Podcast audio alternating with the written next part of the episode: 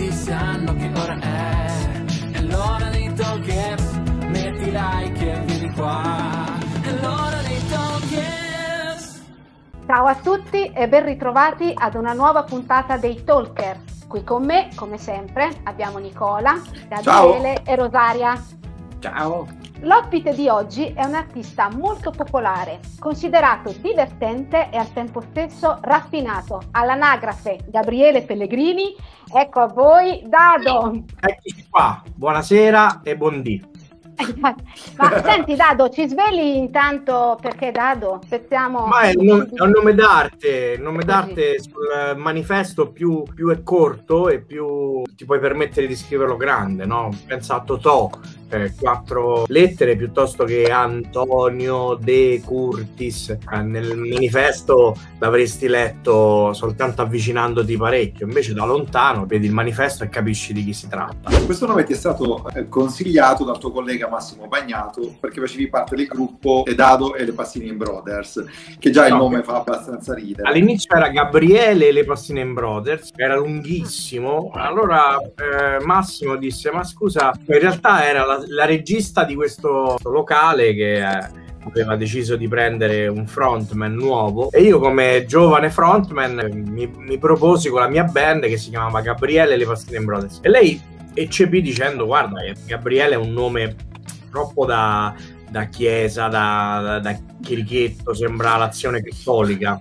E lì Massimo disse: Beh, sarebbe carino Dado e le passine in brothers. L'aveva buttata lì. E quindi nacque questo personaggio che era Dado e le, e le passine in brothers. Dado, ma questo gesto qui di tirarti sì. su le maniche, com'è nato? In realtà era un periodo in cui io iniziavo a, a fare spettacoli dal vivo e avevo un problema abbastanza personale perché essendo un musicista io non mi piaceva lasciare la chitarra sul palco. Entravo in in, eh, in, scena con la chitarra dentro la custodia accordata prima e quindi mi serviva un momento per aprire la chitarra, prenderla, metterla, indossarla e quindi mi serviva un modo per, per riempire questo, questo spazio. E ho detto vabbè ma scusa proviamo a fare un gesto come se stessi a casa, come se stessi un po' diciamo senza specchio. E, e, dissi la prima battuta, che era proprio una canzoncina che andava all'epoca, nel 1998, c'era di Giovanotti che che andava molto per radio e io avevo provato a rifare quella, quella canzone dicevo abbiamo fatto l'amore e ti è piaciuto un sacco e mi hai tirato la scarpa col tacco e dopo l'ennesima scarpa col tacco io mi sono arrabbiato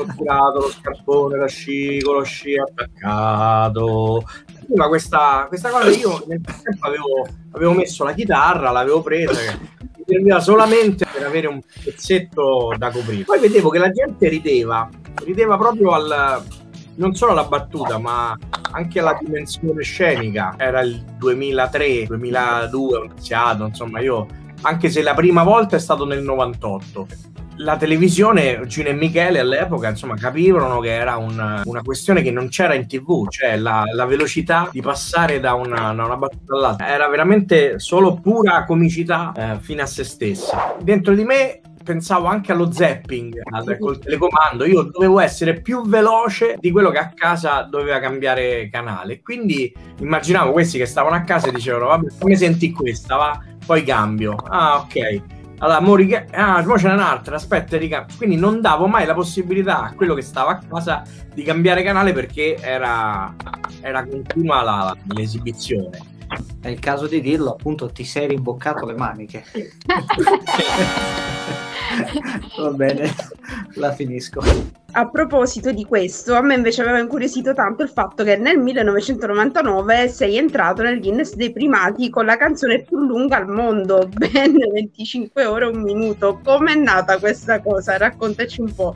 La mia band, che era dato le Passine Brothers, il programma musicale di questo, questo spazio aperto per l'estate romana, c'era un grande palco dentro il centrale del, del tennis, dove venivano settimanalmente anche gruppi di rilievo da tutta Italia, facevano concerti importanti. Allora in agosto lo, l'organizzatore di questa manifestazione ci disse certo che non abbiamo un'idea per agosto, dovremmo, fare, dovremmo avere una bella idea giornalistica per rilanciare il posto, per far capire che ci siamo. E ho detto, ma all'inizio ho detto, ma perché non facciamo un'occupazione come a scuola, tipo l'autogestione? Ci mettiamo dentro chiudiamo i cancelli, facciamo gli striscioni fuori con scritto spazio, così facciamo vedere che abbiamo occupato il centrale del tennis. E allora ho detto perché non facciamo entrare le persone e gli diamo un motivo per entrare, cioè ci devono portare il testo della canzone che dobbiamo cantare. Quindi diventava una sorta di happening, più persone entravano e ci portavano testi da cantare e più noi saremmo andati avanti. E così nacque l'idea della canzone più lunga del mondo, che è iniziata il 18 agosto, il 17 mi sembra, del, del, 2000, del 1999, per finire il giorno dopo, il 19. L'estate romana era eh, Foro Italico, l'estate Roma al Foro Italico, come estate al Foro Italico. Eh, allora Dado, noi invece saltiamo dagli anni 90 al 2013. La mia è una domanda un po' forte. La frase la mia libertà finisce dove comincia la vostra. Quanto è vera per i comici satirici? Allora, la, la, frase la mia libertà comincia dove inizia quella degli altri è una sorta di slogan per educare i ragazzini a essere educati, insomma, comico satirico o comunque l'elemento della satira, chi si occupa di satira non deve assolutamente rispettare nessun tipo di paletto, nessun tipo di, eh, di recinto. C'è una notizia con un fondo di morte, eh, probabilmente insomma scherzare o comunque fare una, un, usare ironia, usare la satira su quella, eh, molte persone neanche la conoscono. Un elemento di satira del 1200 è tutto l'inferno di Dante l'idea che Dante, come artista, uh, in maniera satirica si è permesso di mettere dentro l'inferno, quindi dentro uno spazio negativo suddiviso in girone, ehm, indiscriminatamente persone che a lui potevano più o meno eh, essere simpatici o antipatici, ma comunque tutti connotati di, di un'accezione di un timbro, un timbro infernale, eh, quello è stato le, l'episodio eh, di satira più grande che la nostra tradizione eh, letteraria ci, ci fornisce. Quindi chiunque abbia studiato un po' di Dante, eh, padre della lingua italiana, dovrebbe eh, conoscere questa, questo linguaggio. Il problema è che nessuno l'ha mai codificato e nessuno te l'ha mai insegnato come, come linguaggio satirico, nessuno ha mai spiegato che cos'è la satira, nessuno la conosce bene.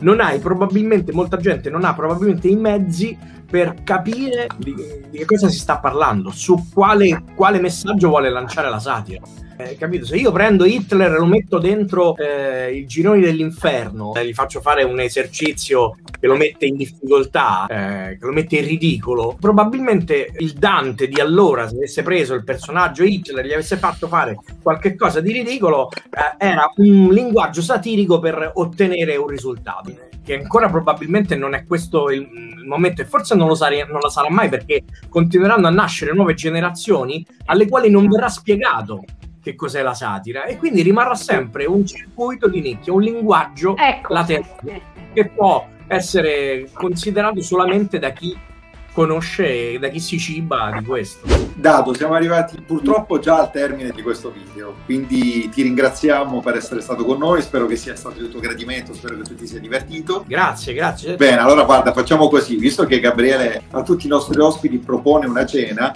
facciamo così, quando veniamo a Roma facciamo una bella cena tutti insieme e ti portiamo qualcuno che non apprezza la satira, così animiamo un po' la serata. Che cosa ne pensi? e gli facciamo pagare Volentieri. la cena. e gli facciamo anche pagare la cena. Volentieri. Vi ringraziamo per essere stati con noi. Mi raccomando, seguite Dado sui suoi profili social. Seguite noi Talkers su Facebook, YouTube, ovviamente, e su Instagram TV. E ci vediamo al prossimo video. Talkers a tutti. Ciao. Ciao. Ciao. Ciao.